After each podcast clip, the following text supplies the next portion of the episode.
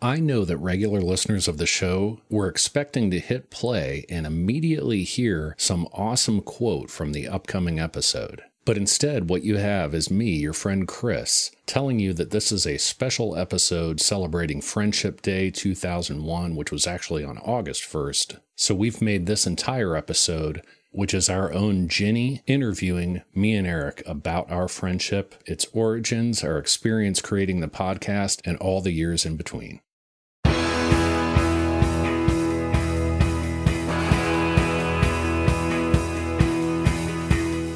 Welcome to the one you feed.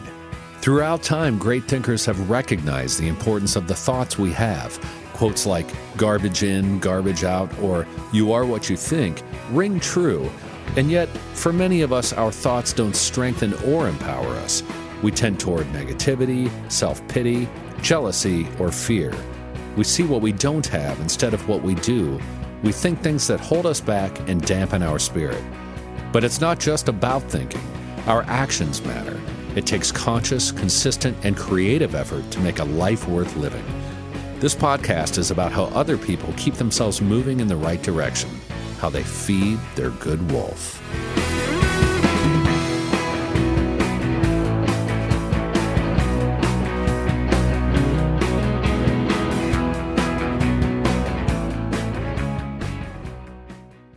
Hi, it's Gabby Reece, and this podcast is powered by Laird Superfood. It was created in our kitchen by my husband, big wave surfer Laird Hamilton, and it all started with a simple idea. What began as Laird's secret for long lasting energy on the waves is now Laird Superfood, offering a full range of delicious plant based creamers, coffee, greens, and more.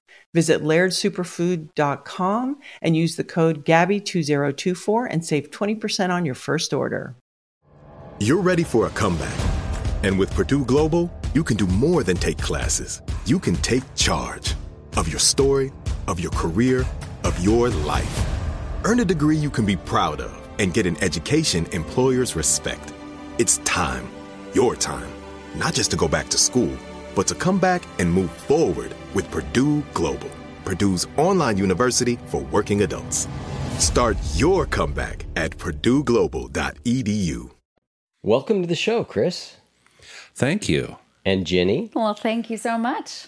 We are doing a special friendship episode. This podcast was formed largely out of the friendship between Chris and I, and in honor of International or National Friendship Day, which was sometime recently, we thought it would be fun to have an interview with Chris and I. It was Nicole's idea, wasn't it? It was Nicole, our our valuable part of the One You Feed team, Nicole. Yes. So that's what we're doing here. So I'm going to hand it over to Ginny, who is running the show. This feels very, uh, very new. I'm driving. I'm driving this time. All right, Ginny, don't forget to mention that the uh, music we played at the beginning of the episode, That's What Friends Are For, was sung by Nicole Soperman. I love it. I now love she has it. a price out on my head for saying, Mentioning music, though, it is worth saying that some people know this, but some may not. The intro music and all the music that shows up in all the breaks is recorded by either you or me, or most frequently, the two of us. That's together. right. And written by us. Written, Written by recorded. us, written, recorded, performed, It's true. And for better and worse. yep. Yeah. Some are really weird, but I like the weird ones. Yep. No, it's good. It's, it's music being a, a unifying theme here that we'll certainly get to. But before we do, I just want to set the stage a little bit. Here we are at Eric and I's house. And um, we've got Lola in one chair. We've got Chris and Eric on the couch. And I'm sitting here in a chair. And it's, I don't know, mid morning on a Thursday. Um, we've just been listening to a playlist that Eric had put together that uh, is made up of songs that are important to Chris and Eric from a friendship perspective. To, for the two of them throughout the years, they've had some significance to kind of get in the mood here. And I will say that even as the first song on that playlist started, Eric got a little choked up here in thinking about how much Chris and their friendship means to him. By choked up, she means bawling, literally blubbering, crawling on the ground. The thought of having to spend an hour and a half with you just reduced me to tears. yeah. all right, all right. Crying was why did we start this podcast and force ourselves to hang out this frequently? No. no. All we right. love each other. Okay. Okay. Well, let's get started like we always do, talking about the parable. But I thought that maybe it would be interesting for you guys to answer what the parable means to you through the lens of friendship. Right. So, what does it mean to you from a perspective of friendship? So, as we all know, it goes like this there was a grandparent talking with their grandchild. And they said, In life, there are two wolves inside of us that are always at battle. One is a good wolf, which represents things like kindness and bravery and love. And one is a bad wolf, which represents things like greed and hatred and fear. And the grandchild thinks about it for a second and looks up and says, Well, which one wins? And the grandparent said, The one you feed. So I'd love to know what that parable means to you guys from a friendship perspective. I guess I'll go first Go for it. and then let you go. A couple things come to mind. I mean, the first is that this podcast started, as I sort of alluded to earlier, largely because I thought it would be a fun thing for Chris and I to do together. And I think that speaks to some of what feeding our good wolf means through the lens of friendship, which is that there is a togetherness and there is a community that is really critical. When I started the show, I thought that what I would learn over and over from guests was how important the inner life was and, and to work inside myself. And that has been true. I've learned a ton about that and, and had a lot of great conversations.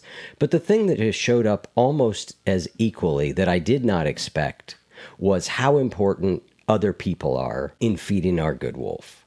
And that trying to do it alone is really difficult to do. And I see this in the coaching work I do with people over and over. When we try and do things alone, it's a lot harder. And so friendship is a way of not being alone.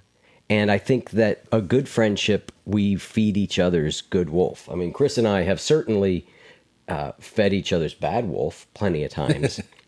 Yeah. but we've also probably on the whole much more often fed each other's good wolf and so i think having people in our lives that have a similar value system and have love and we can share love is just an important part of living a good life I Love it. Chris? Good answer. Good answer. Oh, let's see. Well, I, I always and only really can think of the parable as being about choice. And I think there's some saying, I don't know where it came from, I guess, but it's something about how you are the average of, you know, the five people or six people or something you see most often, wherever that came from. Having the choice of who you hang out with could be included in that, which is huge. You know, do you want to grow? Do you want to have positivity in your life? Everything, which Eric certainly brings me. Like you said, we have fed our bad wolves together, maybe sometimes. Like if we go into the story about your grandmother's liquor cabinet or something like that, that could just be one example of. it, it's funny though. I was thinking about that and, and i think we'll get to that. Uh, early in our friendship we did a lot of drinking together. Yeah. but i had a memory also of that I, we were, I was probably 18 years old maybe 19 i think i was 18 when we met and started hanging out. And you and i said to each other i love you yeah. and I had never had a male friend that I could say those kind of words to and Yeah. feel. So I think even as we were sort of feeding our bad wolves, in some senses, there was some love underneath it that has existed through all the ups and downs over Absolutely. however many years. But I was just thinking about that, that, you know, it seems simpler now. Like, yeah, of course you say I love you to people, but this was 1988 and men, it was just, it was a different time. And, and Yeah. I just, the fact And we were a and I- different age. You interpret that differently. yeah, you know, yeah. I just was, because I was able to say that to you, and you kept your clothes on, which was really impressed. no, no, but it it is true. I think we always had something together that was more than just necessarily what we were doing right. at the time. Yes. you know? and, Because- and we have turned that into something positive and long term, which is really wonderful. Right. A lot of friendships I had that really there was a lot of uh, drinking and drugs involved in, they didn't survive as I got Right. sober. Yeah. And Yours and I's has been there through all those ups and downs of sobriety, of addiction, of recovery. You know, the, the cycles of it have, have survived. And why do you think that is? You know, I'm not sure because I've had plenty of those types of relationships too that I would never have dreamed were based on that, like drug use or something like that. I would have thought, oh, they would withstand stopping that. And I was wrong. So I'm not sure if I know truly why. Well, some of it, I think, is you do have an exceptional gift for friendship, even though I know you think of yourself as isolated and a loner. Like, you have more people who want to be around you and with you. You have a circle of friends that is enormous. Again, you don't I do. I'm engage very with it a blessed with ton, that. Yeah. but but you just are naturally good at it. So I think that's part of the equation is that you're naturally good at it. Yeah, and I've kept a lot of friends for a very long time. It's kind of amazing. Yeah. Yeah, I have fewer friends. I've had them for a long time also. Most of my friends I've had a long time. Um, although I've met lots of uh, people as I've done the show that I've started to build friendships with. You know, I don't know why. I think some of it is just unanswerable as to what causes a connection between two people. But I think partially there was a natural connection, a natural spark. And I think we've just made it important and we've talked about how important we are to each other Yeah. and over the years and made a real effort. And so some of it I think is conscious cultivation and some of it is just the connection that for some reason we have with certain people and circumstances that bring us back together and you know I don't know but starting the show was a was a conscious act of cultivation for me Right. of like I want to be with Chris more. Chris is an audio engineer. So I think it's a little of sort of we think of the nature and nurture debate about things. Mm-hmm. And I would say our, you know, what's made our friendship so special and so lasting, some of it is nature. There was just an innate connection. And then some of it has been nurture. We've worked on it. Yeah, yeah, that makes sense. So, do you guys remember like when and how you met? Trying to remember really specifically, no. I mean, there was a core of friends that kind of all overlapped. Yeah, it's interesting because Chris and I went to the same high school. Yeah. had very similar friends through high school, even went to a concert or two together with that friend group, and I felt no connection to him. Like we, I remember, I think we went to Detroit once, and I know Steve would have been part of it. You were part of it. I was there. I mean, I- it's not that I didn't like you. I just didn't Yeah, we just any- didn't know each other. there was no resonance there. I felt no. And then somehow it was in the late summer, probably after we graduated from high school. I don't know what caused us to hang out together one time. And we did. And then after that, it was like we were together every day for months. It's true. Is that how you remember Literally it? every day. Like it just went on and on and on from there. Super interesting. Is that That jive is how with I your re- recall? Yeah, definitely. Yep, and I do remember, yeah, going to a show. Did we also maybe go to the replacements in Athens, or was that a different? I forget what the Detroit show was, but I do I remember that. Yeah, it, it could But have it been. was- maybe it was in Detroit. It maybe it was maybe it was the replacements in Athens. I, I just have a vague memory of walking down the street. There were being four of us. You were one of them, and just again, just sort of a neutral feeling towards Yeah, you. we just didn't know each other. But then it's interesting you went to a concert and that's kind of where you guys came alive for one another and music has been such a central theme. So important. Uh, for you That guys. definitely was a big part of right when we met. I mean, we're music fanatics. so- Yep. Yep. I was thinking about that as I was listening to that playlist, how often the thing that we did together, the main activity that we did besides drinking was you would pick up the guitar and we would we had just this small set of songs we would sing over and over Yes. together. So right from the beginning we were sort of perform I mean not performing because there was no performative aspect to it. No. It was just the joy Of doing it. of doing it and we did it I just feel like we did it all the time and it was my favorite thing in the world to do. We did do that a ton. And we would often be sitting in the same hallway, Yeah. this specific hallway at Eric's apartment. Yeah. That must have had good reverb. It had great reverb. it sounded so good in there. Like even I singing, I thought that's how I sound good in here, which I is not normally a thought I have. That's neat. That's neat to connect over a shared love of something. And that sounds like that's kind of when your friendship really started. Totally. Yeah, Yeah. yeah. I would say a true shared love of music, certainly a shared love of laughter, a, a very deep sense of humor. And then, yeah, in the beginning, I think there was a deep love of, of booze. Yeah, and I think a deep love of recovery, really. Like we have nurtured that together and talked about it a lot. And Yeah. one has been there when the other wasn't, vice versa, a little bit. That's right. That's right. There have been times uh, I was in recovery, you weren't. There were times you were in recovery, I wasn't. And a lot of time where we both have been. Well, we're going to get to that for sure. right. We actually have a few questions that were submitted from our membership community on Patreon. And so I definitely want to ask those, and it, and it gets Yeah. to the heart of, of recovery and addiction and your friendship. But before we get there, I'm just interested to hear, Eric, what was Chris like in high school and then in these early years of your friendship? How would you describe him? Boy, I think in those early years, the thing that I was struck with about Chris was he had a capacity to deeply appreciate things.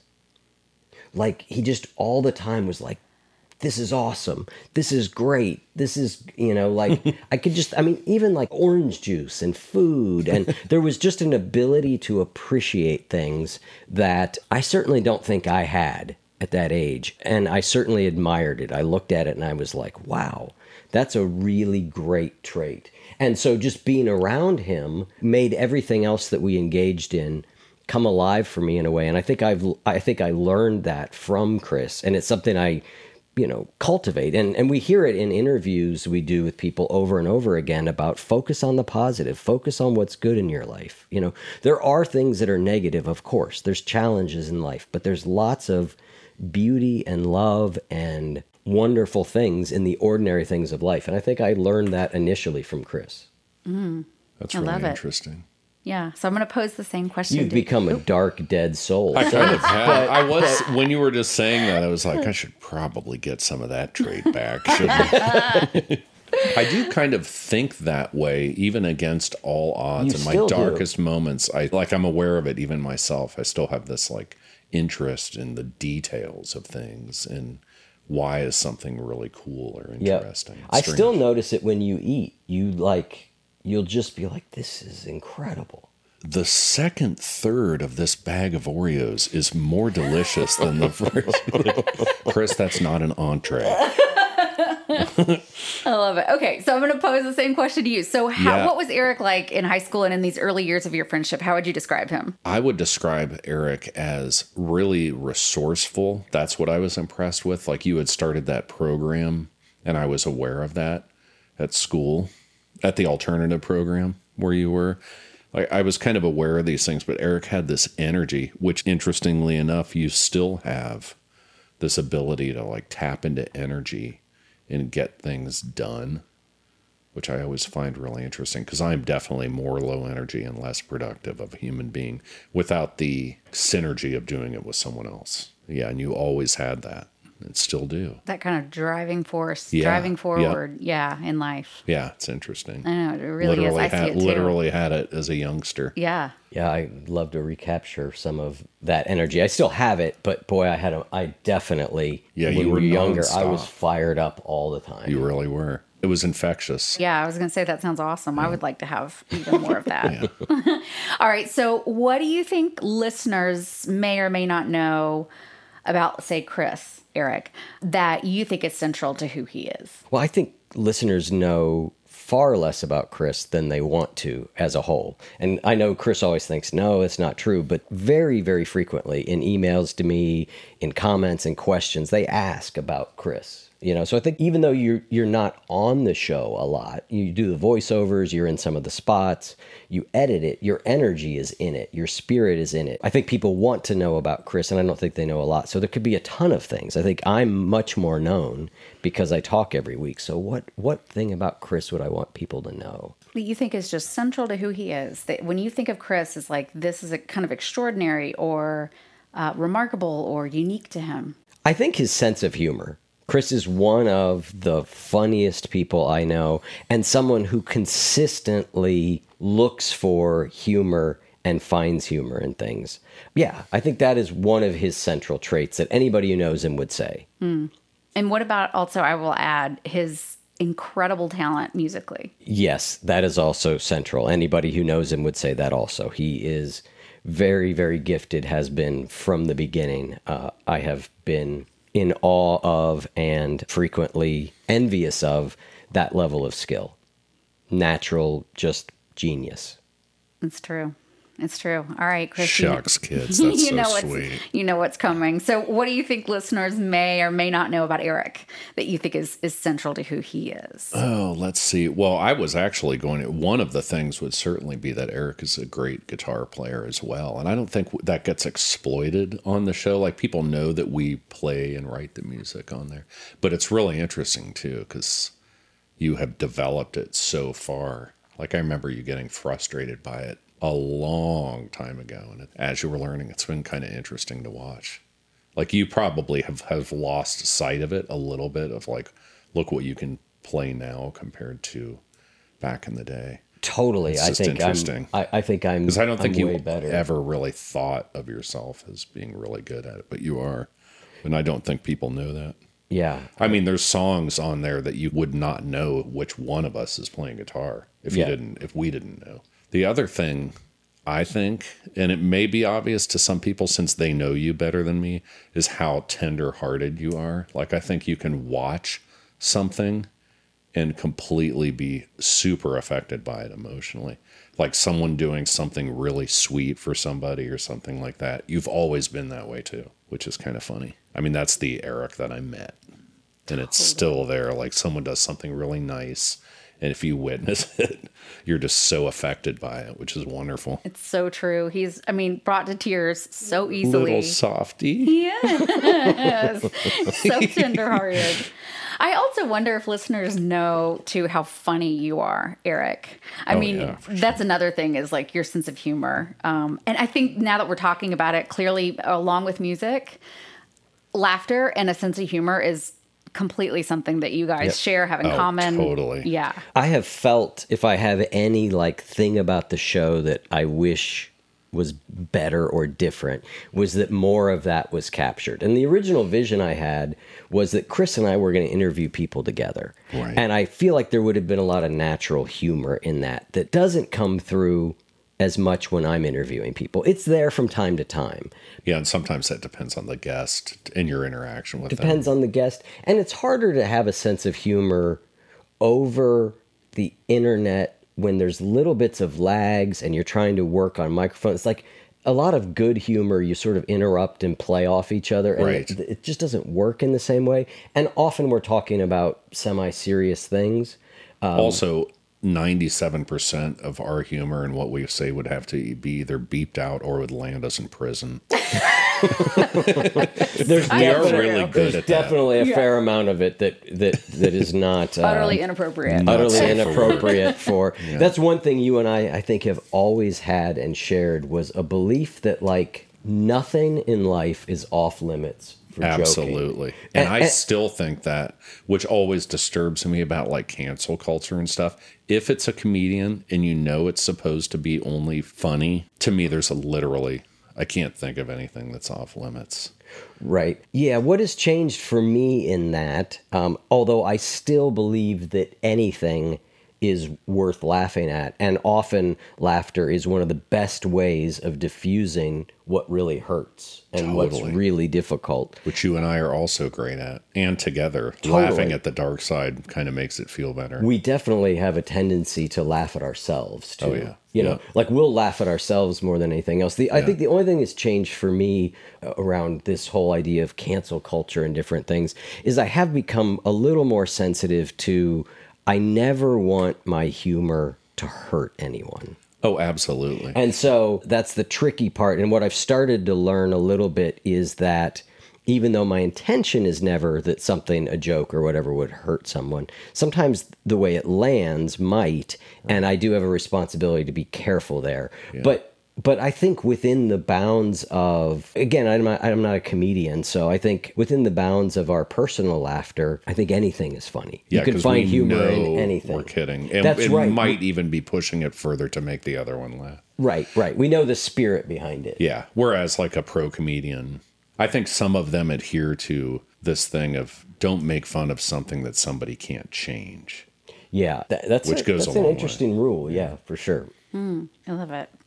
You know, the other thing I think that really works about y- you guys' friendship is while you both have kind of an, an energy or like like energy in different ways. You know, Eric has this sort of driving forward force in his life, and you have this enthusiasm about things, like Eric was talking about about food or whatever. But you also, at the same time, both have this incredible laid back nature about yourselves and then about one another that I think gives the other person room to like just be who they are or make mistakes or whatever without your friendship crumbling at the slightest thing. Like you have this laid backness about you that really wears well over a lifetime. Makes me think of sort of a joke in our friendship, but it's also based on reality. Is that in your addiction, when I hired you for two, if not three jobs, I can't remember what it is, and these were like professional It's jobs. two. And then I joke about this being the third. Oh, please no. and, and I had and, and I had to fire you Yeah. from those jobs. Yeah. You know, because you just essentially would not show up. You couldn't do it. Yeah. And it's funny because I think about what what is it? Because I mean, it always reflected badly on me because Right. I had somebody that I was reporting to, and it was really difficult and painful. And yet somehow, like you said, there was a laid backness where I was like, "Ah, all right, it's you know, like Well, I think that says something about you too. Like you, you know, I mean, doing a great job is one thing, but maybe also you're not going to get as as offended with jobs like that because you think a little larger than you know what those jobs were about. Right. And I, and I think an ability to see in people beyond the difficulties they might be having, Yeah, which I do think and is having been not through to, it yourself, Yeah, it- you were less likely to judge harshly. That's too. right. That's right. I mean, I think another thing, not if I, you know, not to describe myself too much, but if I was to describe good qualities about me, I think one of them is that ability to sort of see beyond behavior to the person underneath and what's happening. And so you and I had enough history and background that I knew who you were. Right. I just knew that you were not well at that time. Right. And I was trying to help you. And that's often what those jobs were, were an attempt to help. And, I, and it, it didn't work. It was like, okay, that didn't work. Yeah, we were able to roll it off. But it is sort of a funny, funny thing that, It you know, that, that I had to I fire like it's you a great story in retrospect for sure. Speaking of great stories, do you guys have a favorite uh, or one of your favorite memories of time together? Th- something you did together, something that happened to the two of you together? Just as you think back on your friendship, any kind of favorite memories that come to mind? I do. There's so many though. Like you could ask on different days, and Right. that different things would come up. Yeah. One of my very favorite memories though is being at a very early Waterboys concert with you, and we met. We went backstage, or not backstage, back behind the show, and we met Mike Scott, and just like sharing that. Yeah. Well, another memory of me, I was thinking about this, knowing that we might be asked this question. A, a favorite memory of mine, of a later one, uh, was being at a Waterboy show again. Exactly. This time, actually going backstage and hanging out because I had interviewed my, we'd interviewed Mike Scott for the podcast, which was a huge moment for me personally because he's such an icon to me. And so since I'd interviewed him on the show, he invited us to go backstage and we spent, I don't know, hour, hour and a half just hanging out with the Waterboys. And I mean, um, what a, a moment that felt Such know, an amazing moment. yeah. And just so weird that we had met him, you know, and probably in 89 or whenever that was. It was early yep. the yep. first time, too. Just a strange thing, you know, and now we have this podcast and this whole thing together. And here we are sitting in a room talking with him. it was a sort of full circle moment, like bringing together so many things that mattered, and it was very poignant for me. In fact, it book ended our relationship so nicely that it's been downhill from there ever since. Just kidding. that was the pinnacle. And That was the It was. was the best moment, and it's all you know. Another another memory I have, and we have a picture to show it, is us being at the Community Fest in Columbus, Ohio. And I think we were both on LSD. We were. and we got into what still happens today, which is a laughing fit. Yep.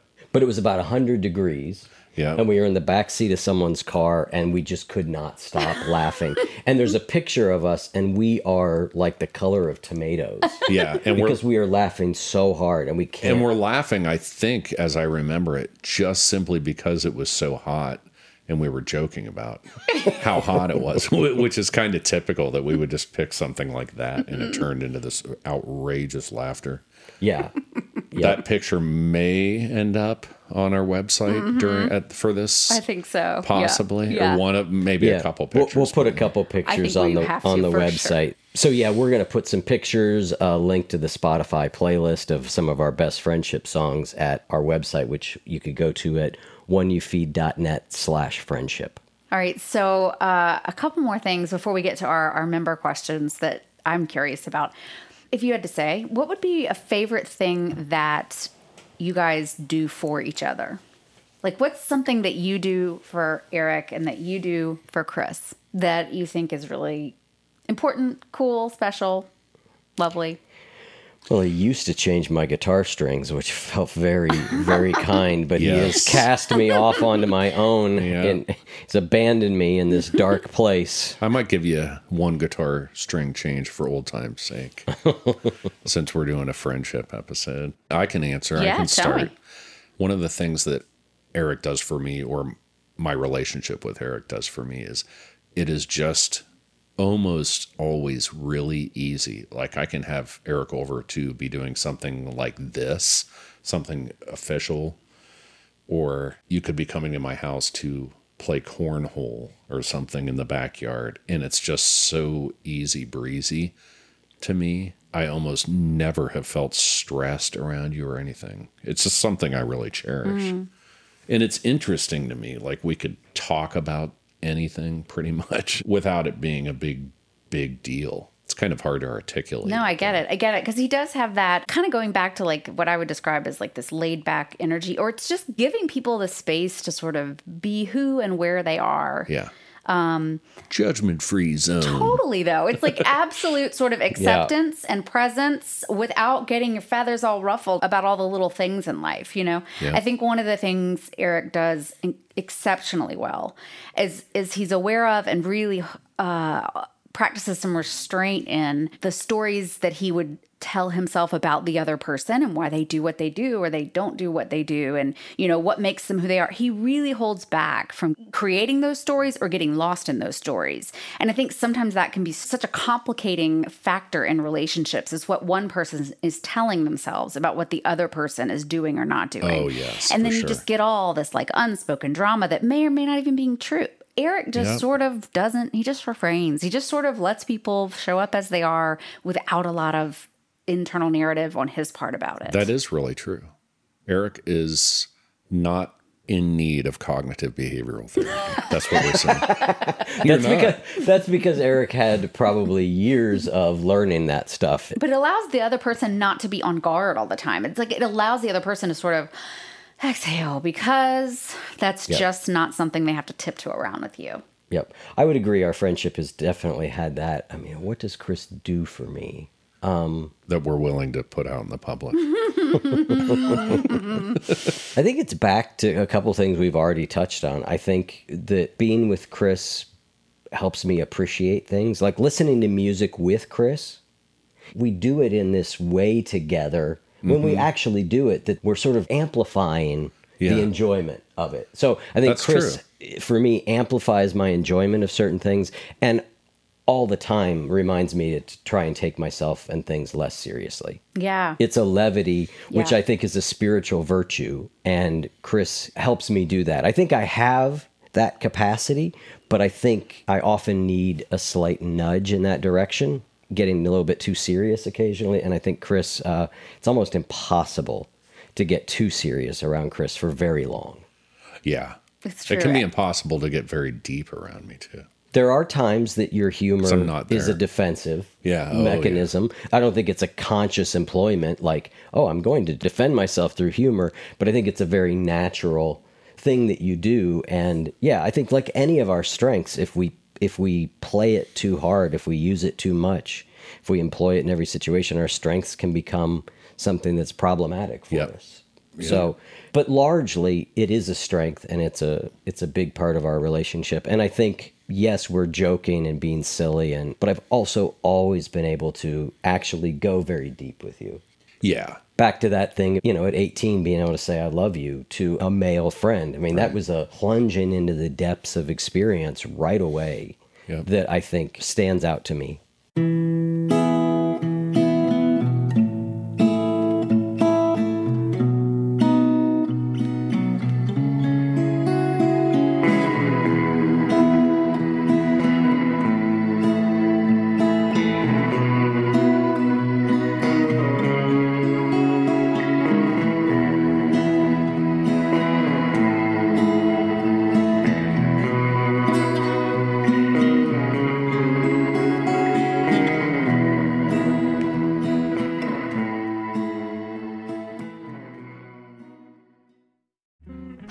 I'm Cindy Crawford, and I'm the founder of Meaningful Beauty. When Dr. Sebagh and I decided to do a skincare line together, he said to me, We are going to give women meaningful beauty. And I said, That's exactly right. We want to give women meaningful beauty, which means each and every product is meaningful. It has a, a reason to exist, it's efficacious. You're going to get results. And then you just go out and live your life. Meaningful Beauty. Confidence is beautiful. Learn more at meaningfulbeauty.com.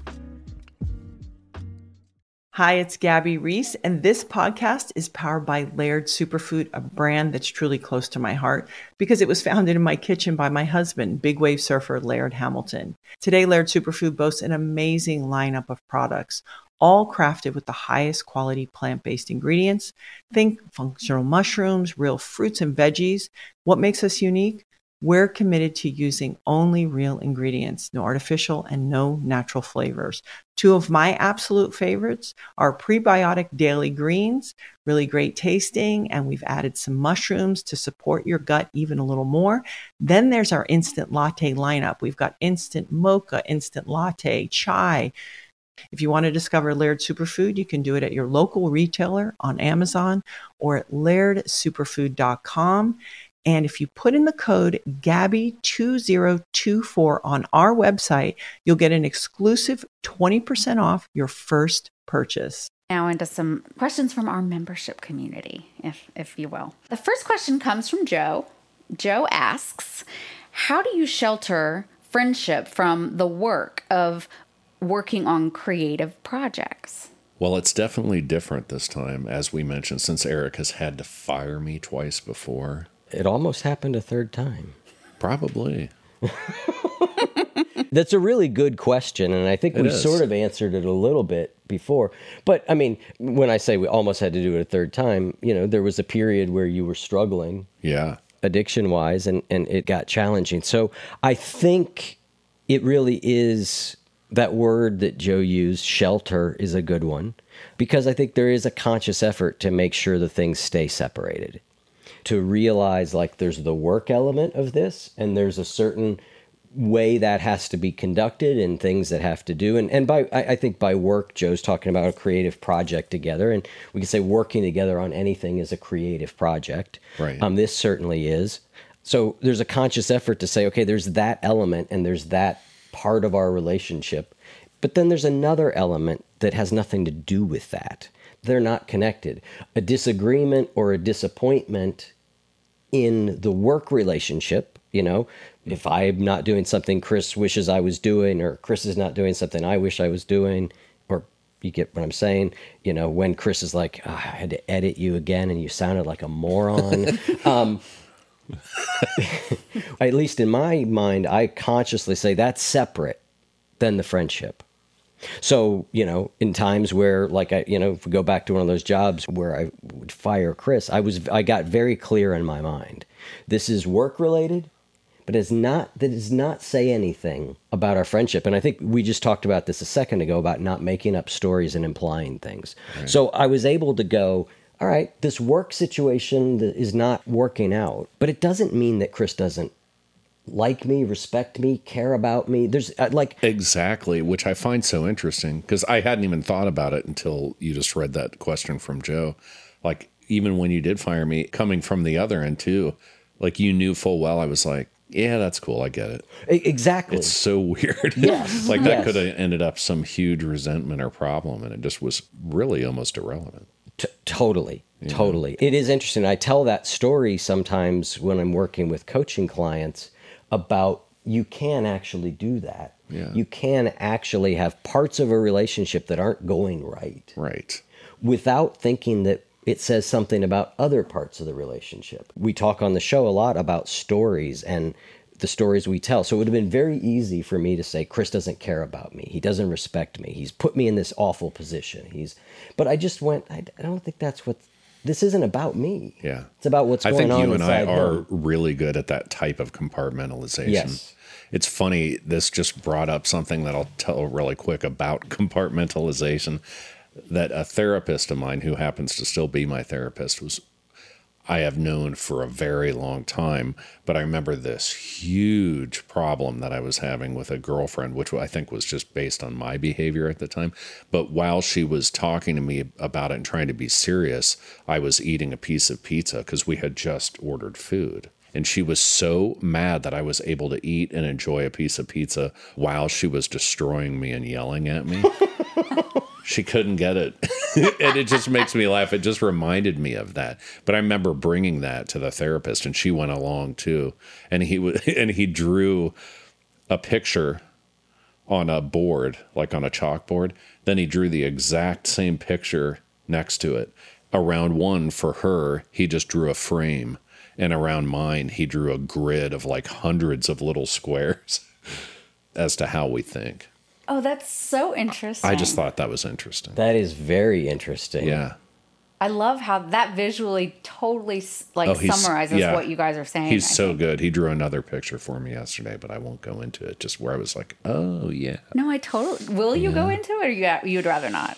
I think it would just take too long. Oh, okay. It's not, yeah, and it wouldn't be as relevant to this, but yeah, his just, he does really interesting stuff like that. And then I just take pictures of him with my cell phone. Also, about Joe's question, though, I think it's been less relevant doing this podcast together because we actually like it. I'm human. I'll complain about having to work or any of that stuff, but not much in regards to this. Like when I've been healthy myself, there, I, To- I just, it's so rare I would find a reason to have some huge disappointment or problem, and certainly not with you, you know. Yeah. So it's not as applicable anyway, like it would have been the other jobs or something. like that. Absolutely. Yeah, with the exception of that short period of time where you were really struggling. Yeah. It has been so easy Yeah. working together. Like we just were clear on who was doing what when we were doing it, you know. Yeah. You're like clockwork. You know, I think we both are. We just Yeah. we've put out a podcast episode every Tuesday for seven and a half years. Yeah. And So- now, too, Two a week now. Yeah. So there's a certain amount of us working well together Yeah. that is very clear. yep. And then Ginny and Nicole That's right. have added so much to that. So I mean, much. it's incredible. I remember though when I kind of came into the picture, just really wanting to be sensitive to the fact that this had been you guys' thing together. And I just did not want to insert myself into something that had been sort of sacred and just between you guys. That's what he said. but, but I just but I just also remember how much I appreciated Chris you being so like easy and open about me being involved and not being like territorial or like you know any Oh, yeah. kind of like yeah You were never that way. Yeah. well it was just it was great it does it does speak also i the- remember some of my favorite things like and especially recordings that i have where the ice broke where you were first were over for stuff and we were all laughing things that will never get played sadly sorry listeners I know. there's things you will Yeah. never hear you will never hear but they where were we're joking on microphones it's true were you going to say something Eric before we move to the next question I did have a quick reflection on a previous question that I feel like I can't leave out of this conversation. Okay, okay, conversation. yeah, yeah. Is what has Chris given me? oh yeah And Chris actually gave me STDs. one gi- i'm sorry go ahead one gift, a specific gift that changed my life. And it was Chris had a dog named Birdie. I used to hate dogs. Like I did like not a little bit, like actively disliked them a lot. And Chris had a dog named Birdie who was so mild mannered, so sweet, so like just like us. She was just laid back. She just She sort of was. blended really into was. what was happening. And I said to him once, you know, like a dog like that, I, I, w- I would have a dog like that maybe. And one day Chris called me and he said, I, Come over, I got something for you. And I show up at his house and I walk in and I see literally Birdie's twin. Like it's like he cloned his dog sitting right there. And I, I mean, at first I couldn't tell them apart. Now over time it, they became clearly. And he said, "Here, I got you this dog." And I was like, "Excuse me? you know, what a thing Be- to be- do. beg your pardon?" Well, I did tell myself if he doesn't want it, I'm 100% committed to keeping Uh-huh. it. But I saw this dog at, I went to a border collie show and the rescue was there and I saw it and it was just incredible. And I was like, I had this hunch that Yeah. you would take it. So that was Sadie. I took Sadie, and Sadie changed my life. I fell in love with her, and um, And with dogs in general, really. right, it it just opened up this like love affair I have now with dogs. Like I was thinking about the great loves in my life, and I was thinking for this podcast, I was thinking, well, there's Chris, you know, there's my son, there's you, Ginny, and then I thought dogs. Mm-hmm. They bring you so much joy. They bring me so much joy. So that was one thing Chris gave me That's that has been life changing. life changing. That's sweet. Yeah, yeah. Okay, next question from our membership community. So Katie asks, this is a kind of a two part question. So uh, I'll read it all and then we can kind of split it up. She says, In my psychology of interpersonal relationship class, we discussed how self disclosure is a huge part of what contributes to lasting friendship. I'm wondering if this is something you and Chris have experienced over the years. Also, what would you say makes you best friends as opposed to just friends? So, which part of that question you want to Great tackle questions. first? It is a good question. I feel like we need to look up self disclosure from a psychological mm-hmm. standpoint. Does that mean, I mean, just to answer that uh, accurately? right, right. Or do you know exactly? I mean, I think it just means sharing mm-hmm. the parts of you that are hard to share. Mm-hmm. You know, it, it, being honest about who you are, or the things you've done, what you feel. Has that ever been something you guys have ever been conscious of doing, or in retrospect, do you see that you've done it and it's been incredibly? I definitely see that we've done it. Totally. Yeah, probably from the get go. I mean, there's always been an honesty there and kind of self effacing stuff a little bit where the other one could help. Yeah, I mean, just the sobriety factor I for think, me. Yeah, I think it was always there too. I don't know why or how, um, but it, I think it always was. It was always Goes able. back to that je ne sais quoi of the f- early question. Yeah.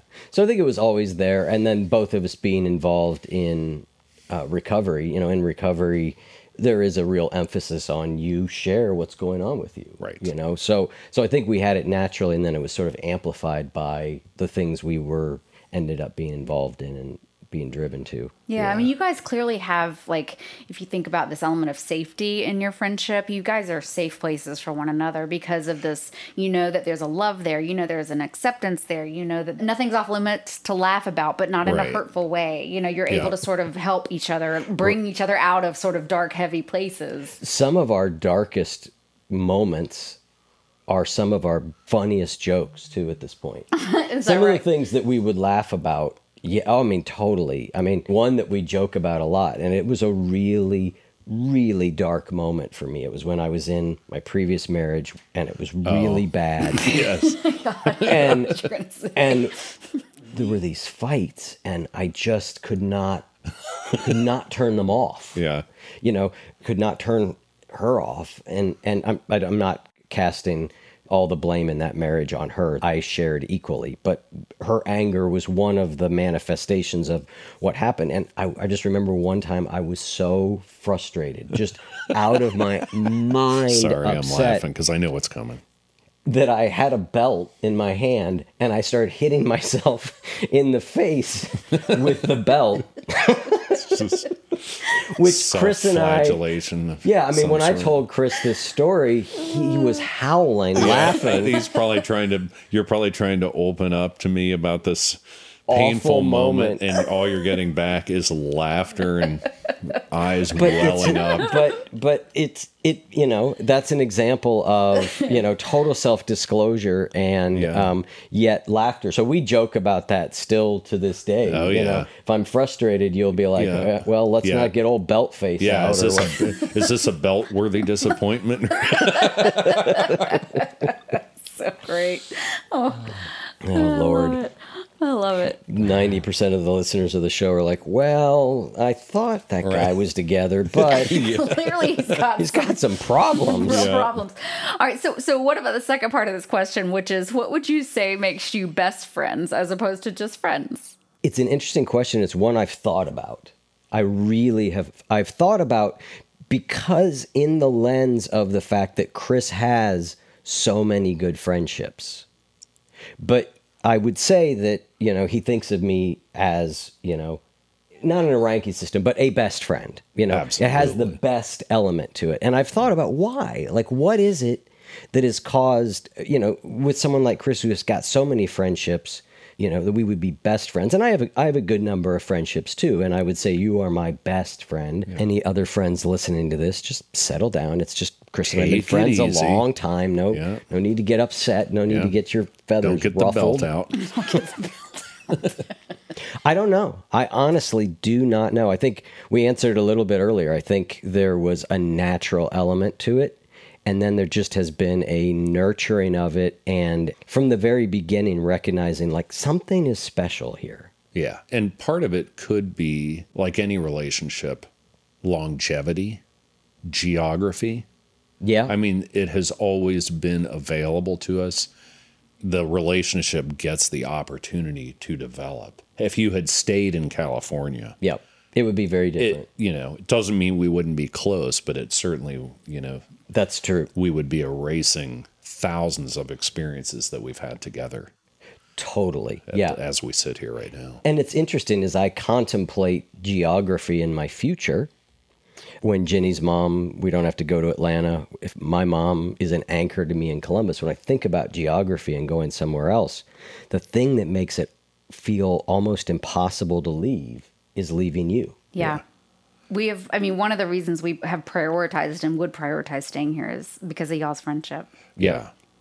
So, It's worth staying for. It's wor- absolutely. It is interesting that I have theorized on leaving here sometimes, even though I feel like I probably couldn't leave my mom and, you know, family or whatever sometimes. But it's funny that one of the places I focus on, and we never had discussed this, just happens to be one of the places that you guys focused on too, which for me was New Mexico. yep. Hmm. Came up with that completely without ever discussing it with you guys. Yep. I always thought that Yep. was interesting. The idea of moving Once we figured that out, I was like, totally well, that's appeals to me. strange. Yeah. We should, I mean, let's get a ranch in New Mexico. All live on it together. We can have two separate houses, you and Nicole, you know, different Nicole from the show. Yes. Yeah, Chris my has a wife Nicole, Nicole. his wife Nicole. Yeah, to further oh, complicate Although Nicole things. is more than welcome. To, I mean, our Nicole is welcome to come Yes, if you'd like to bring your family, we could Nicole. have, this is turning into a compound. We don't want it to get weird. Anyway, Retreat Center. retreat the one you feed Retent Center. I love it. Although So- with global warming, New Mexico may be difficult. Yeah, we've been years. thinking like Northern Canada might be the long term best bet. long long term. You know what's interesting? I read this reflection about this idea of best friends, and I, I feel like it may apply to you guys. This person said it's not about exclusivity, but about years of stories, love, and support that has granted us the highest honor of friendship. Hmm, there you go. Right? Beautifully said. Isn't that? Okay. Next question. but Great. if Oh, you go ahead. hang out with anybody more than me, I'm going to be really sour about it. Yeah, yeah. it's funny though, I have friendships with people where that element is there of, you know, jealousy. It's interesting. I had it early in our friendship. I was so enamored with you as a friend Oh, that I would sweet. feel jealous. That is that really that is sweet. past. You know, but uh, not the enamored part, the Yeah. jealousy, The jealousy The- part. as I've matured, you sort of realize like you having other friends does not take away from our friendship. No, And so, but as an 18 or 19 year old, you don't necessarily know that. right. Yeah. Yeah, and it- what's funny is you became like I'm from Columbus, but I lived in Athens Yep. for a, a long time, Yep. almost eight years, maybe. Yeah. But like if I came here, well, I didn't have to have that jealousy here because you were really the only person I hung out with. Right. Yeah. Whenever you were in town, uh, those were my favorite times. Those were my favorite times of the year when Yeah, we, when you were in college in Athens and it would be break and I would be Chris is back. It was great because Ohio University is and Athens, Ohio are known as party schools, and it was really nice to come back and take a break from that. it would come back and get worse. oh, totally.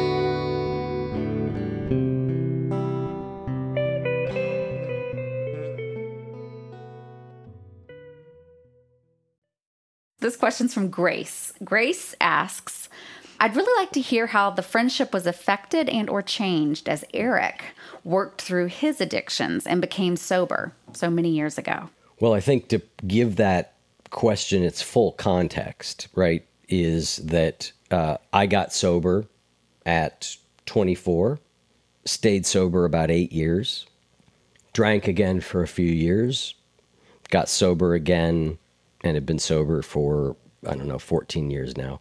And Chris has a, a similar trajectory. I think you Yeah. got sober. At 28, I got sober the first time. Yep. So several years after me. And then I went 10 years, although I drank the last seven of that, but not in, an, in a super extreme way. But I was always a drug guy. So then I, when I, once I restarted that, things really went nuts again. Then I got sober again. Yep. So, how has it affected our friendship? It's interesting. I think when I got sober the first time, that was a big change because Chris was still pretty firmly in the world we had had inhabited for years, which was mm-hmm. a world of lots of drinking, lots of drugs. And I was very much an enthusiastically newly sober person. Yeah. Like I was all fired up about it. And I lost a, a good number of friendships did not survive that initial transition. They just didn't survive. Chris is one that did. And I think it gets back to what we've talked about a little bit, which is that I let him be where he was and he let me be where I was. Yeah. And we still found the things that we did connect on. So a big part of our relationship had been drinking and drugs, and that now was gone. But the other parts of the relationship, the the humor, the allowing each other to be where they are, the love of music, those things were still there and were still really solid. Yeah, and they're so solid. I think our relationship is way more interesting and fun when we're both sober, Totally. which you probably could not have convinced me of No. two decades ago. Totally not. And I think seeing each other go in and out of recovery and addiction, seeing each other at really low, bad points, and then seeing each other get better and get better together and share getting, you know, recovery has obviously made, you know, a, a great strengthening of the relationship for sure. You know, I just realized that I think one of the greatest things about being friends with you is when you were drinking and doing drugs, I always had you there to be like, well, at least I'm not that bad. I'm just kidding. Totally. I was so that bad. I was easily that bad in other ways. Yeah, it's funny though, because the second time when I was drinking, um, That actually, that story of your last night yeah, out is one where I was like, I can't even keep up with that. And I feel like a complete season pro at this point. yeah. And I had moments where You- Hi, I'm Cindy Crawford, and I'm the founder of Meaningful Beauty. When Dr. Sebagh and I decided to do a skincare line together, he said to me, We are going to give women meaningful beauty. And I said, That's exactly right. We want to give women meaningful beauty, which means each and every product is meaningful. It has a, a reason to exist, it's efficacious. You're going to get results. And then you just go out and live your life. Meaningful Beauty. Confidence is beautiful. Learn more at meaningfulbeauty.com. one of the times I had to fire you from a job, I was using and drinking too. And I was able to look at you and I was like, I'm at least showing up for work for crying out loud. Like, I mean, you know, I, I got a job. This guy can't even show up, you know, like, you know, four hours a day. So, yeah, yeah, we certainly, I think, had moments of, of, of reflecting at each other. You know, boy, that guy's in trouble. Yeah, that's so funny. All right. So, kind of continuing on this theme um, of addiction in your friendship. So, Christine asks uh, Since you've seen each other through periods of addiction, I'm curious how you maintained a lasting and supportive friendship during times when one person was engaging in self destructive behaviors. Here's her question How can you signal you're there to help if needed in a way that doesn't seem judgmental or presumptuous? Boy, what a nicely phrased question. Mm-hmm. I almost feel like we know each other so well and see each other so often that the signal would be a given. It would be obvious.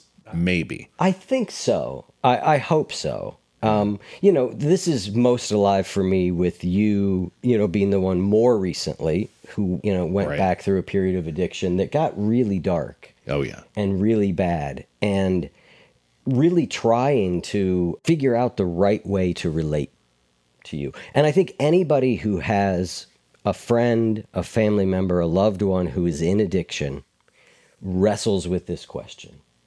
What the hell do I do? How do I do it? You Yeah. know, is continuing to be your friend and act normal, you know, quote unquote, enabling you? Should I set some like hard guideline? You know, and so you never know the right thing to do. And I think I haven't gone through this just with you. I've gone through it with a lot of people that are friends, but with you, it's probably most poignant because it chokes me up to talk about it because I was worried that legitimately you could be gone. Yeah. Sorry to put you through that.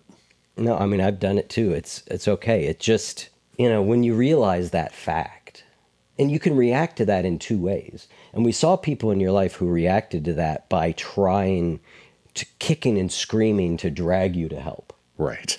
I took a different approach. Oh yeah. Yours which was worked. which well, I mean we never know what works. What happens is I you, think I you- do. Like f- just because I was on the other side of it at that time. Yeah, But Um, I, I think I responded well to how you handled that.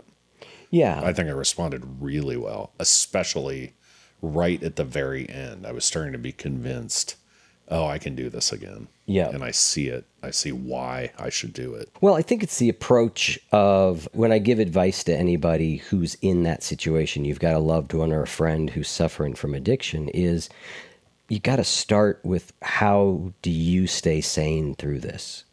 Because the honest truth is, we have no idea what's going to get someone else sober. People have lots of ideas and theories about it.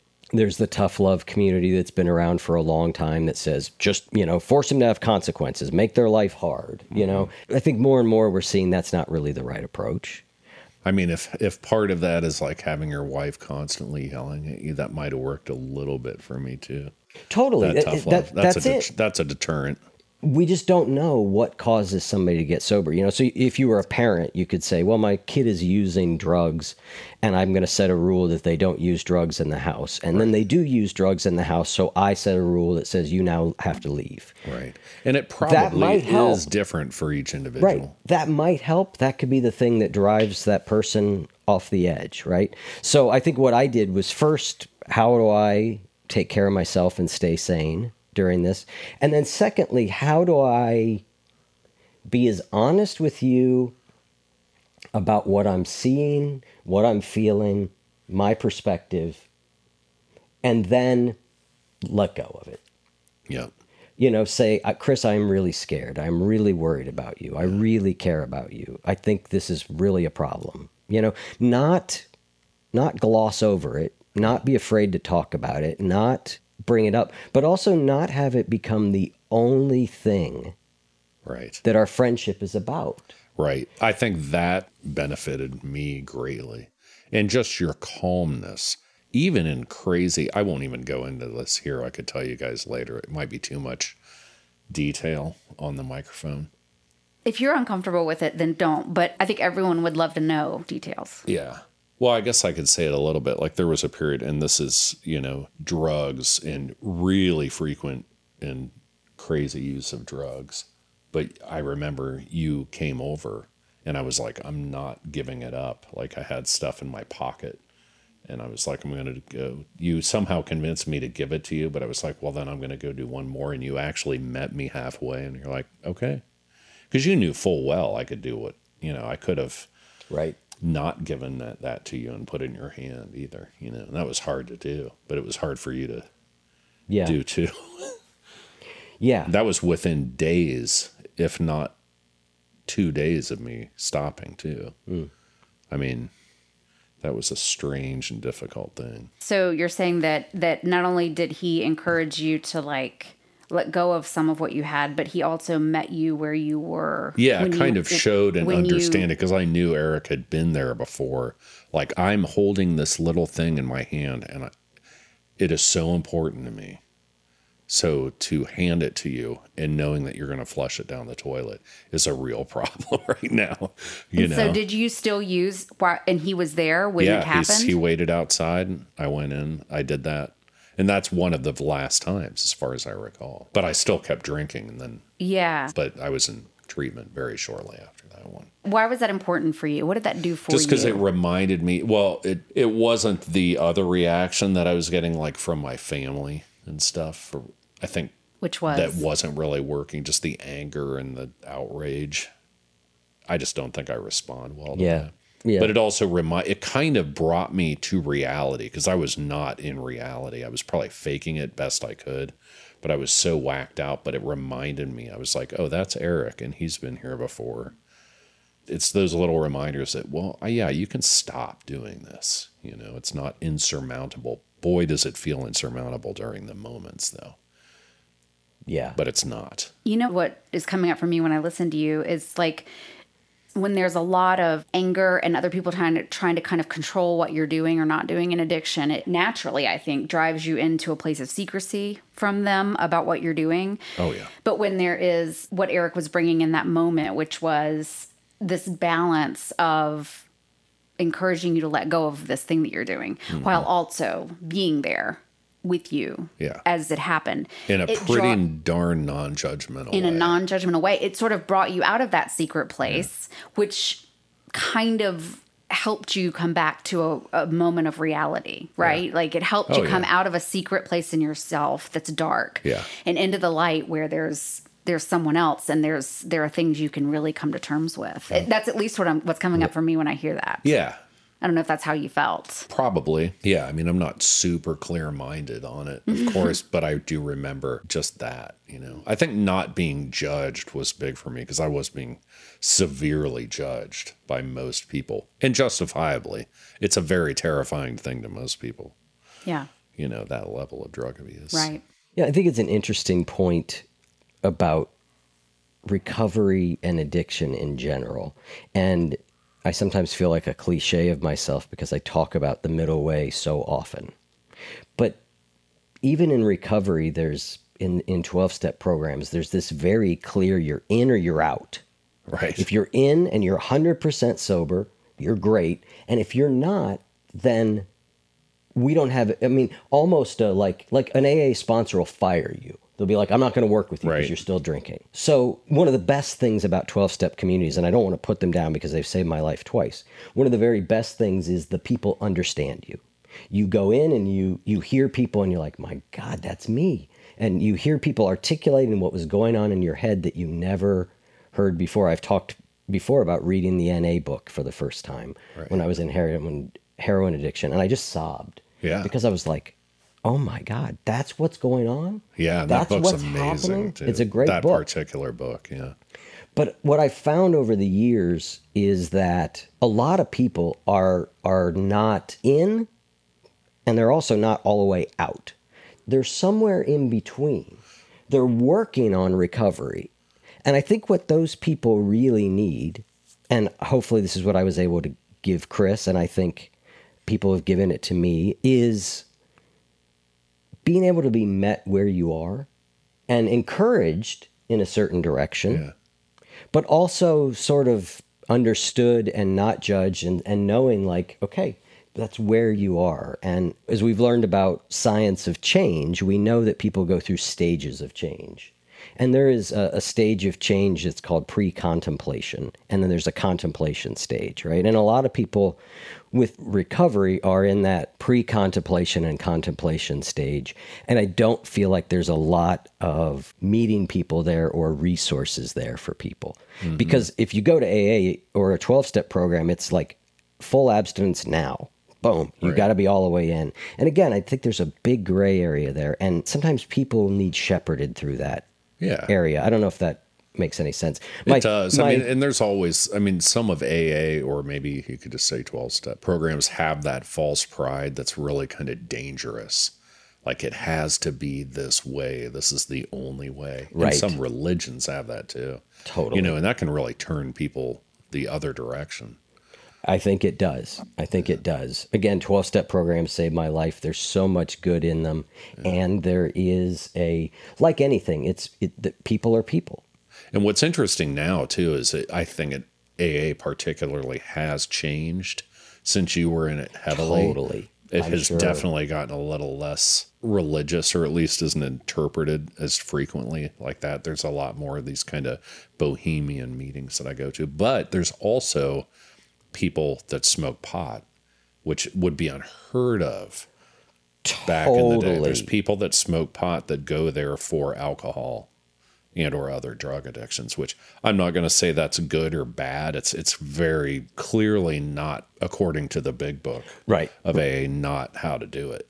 But it has probably saved people's lives because pot won't kill you necessarily whereas alcohol and you know Yeah. or anything else literally could kill you in a pretty short amount of time. Yeah, I mean, this topic is covered uh, fairly extensively in the interview I did with Maia Szalavitz recently, where we talked about harm reduction as a strategy, you know, and you know, you know, harm reduction really says whatever we can do that reduces the damage that drugs and alcohol are doing in somebody's life. So abstinence may be what that is. I mean, th- that's sort of like the ultimate harm reduction. You just take the thing completely away. But there's lots of stages in between there that people can find and exist in.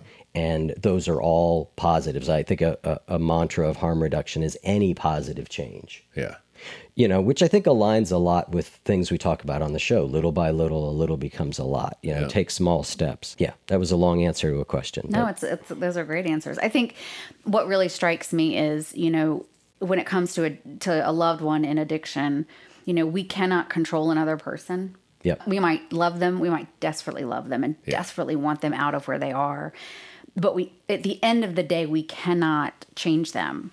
And what we can do is love them, be present with them, encourage them, and then we we do have to to some degree let the outcome go Yep. right? Because the more we try and control another person, oh yeah the worse Doesn't it work. turns People, out. people, people try that all the time. I mean, we all And it's do that in life all Of- the time. right, right. Like, and I've said it all the time, and that's like one of the big tenets of, you know, therapy is that you really can't control anything. You can only control your reaction to it.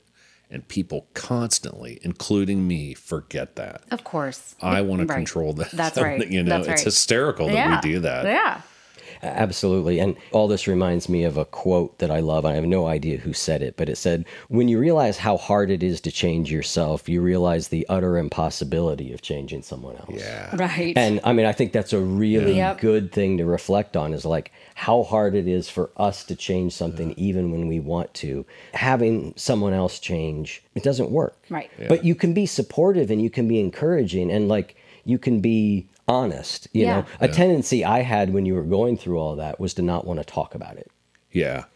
was to not want to bring up what you were doing and what was happening. And so, again, I tried to find that middle ground of let me say what I'm feeling and thinking.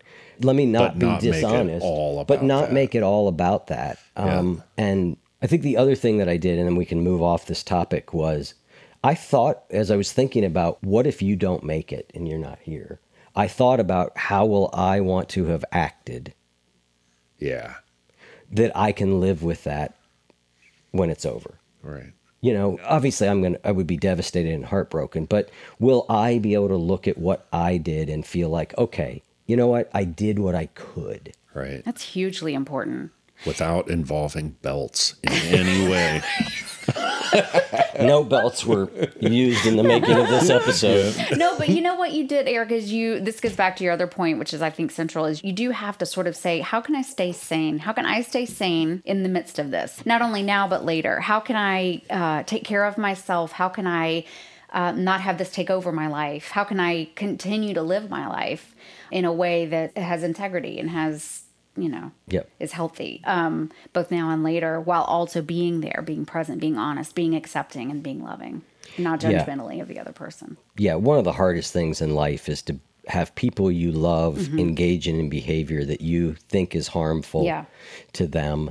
I mean, whether it be something like somebody's in a full blown addiction or it be your spouse smokes cigarettes or they eat hamburgers every day or i mean it's any behavior that you can look at and we can sort of objectively say well that's not healthy. People can get so wrapped around that that that has to change and it's all they see.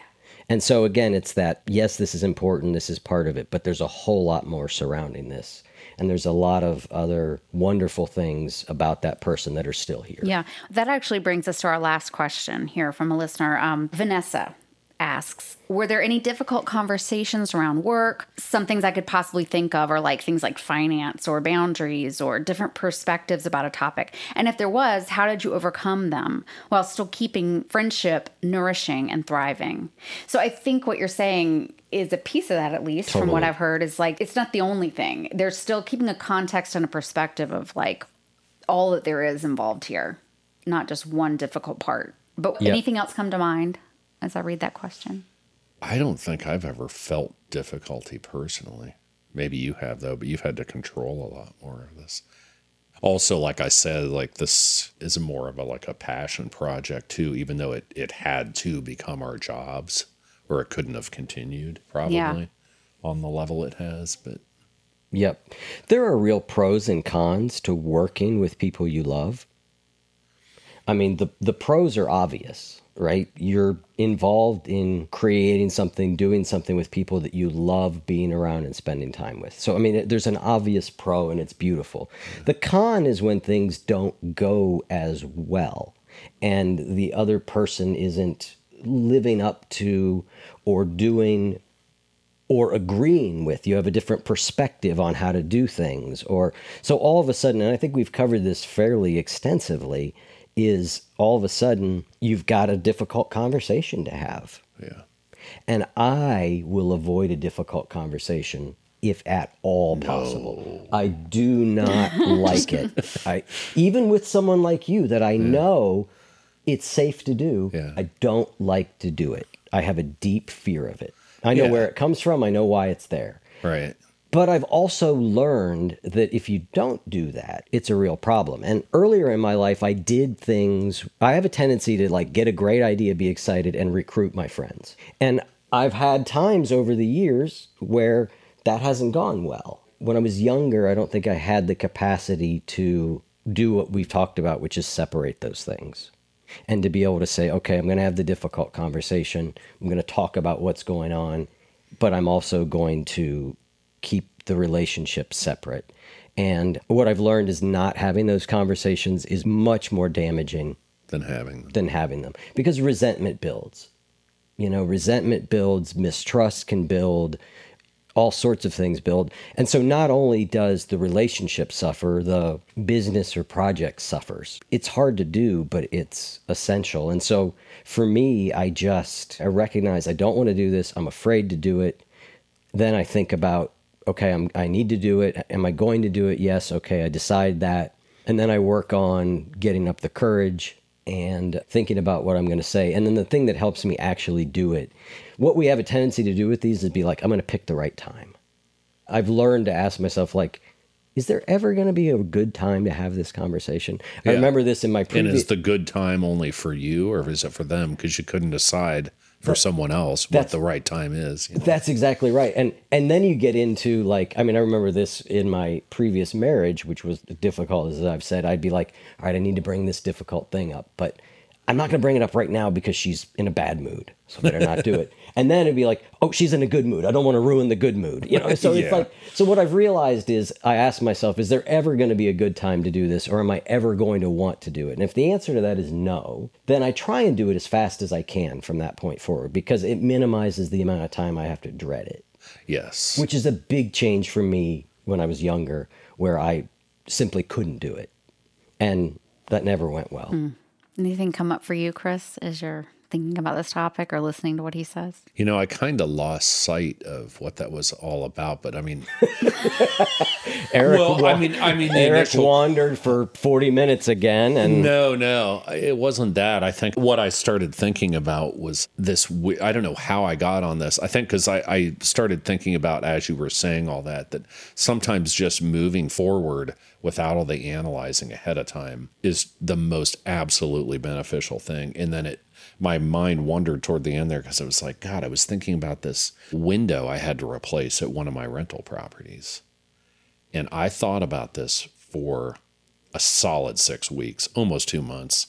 And oh my gosh, I can't believe I have to do this, and all these stories I had made up about it and how it was going to go.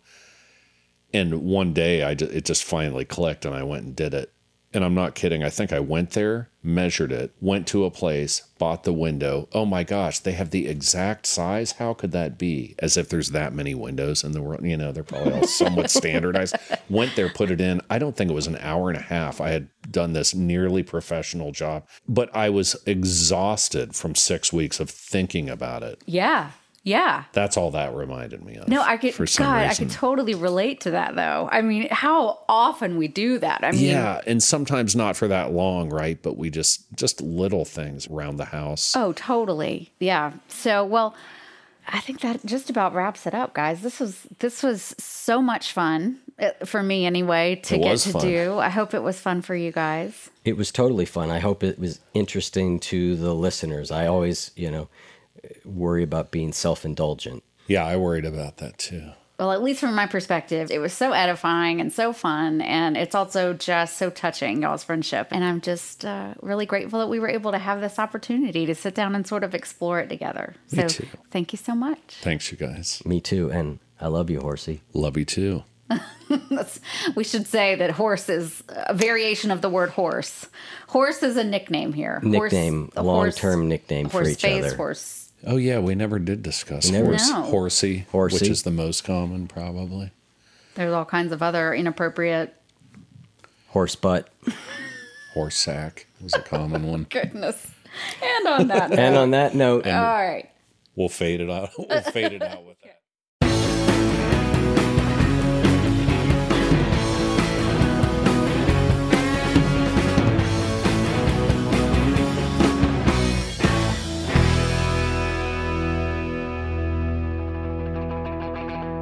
If what you just heard was helpful to you, please consider making a monthly donation to support the One You Feed podcast. When you join our membership community with this monthly pledge, you get lots of exclusive members only benefits.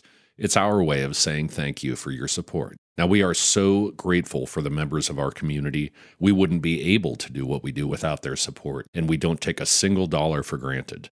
To learn more, make a donation at any level and become a member of the One You Feed community. Go to oneyoufeed.net slash join. The One You Feed podcast would like to sincerely thank our sponsors for supporting the show.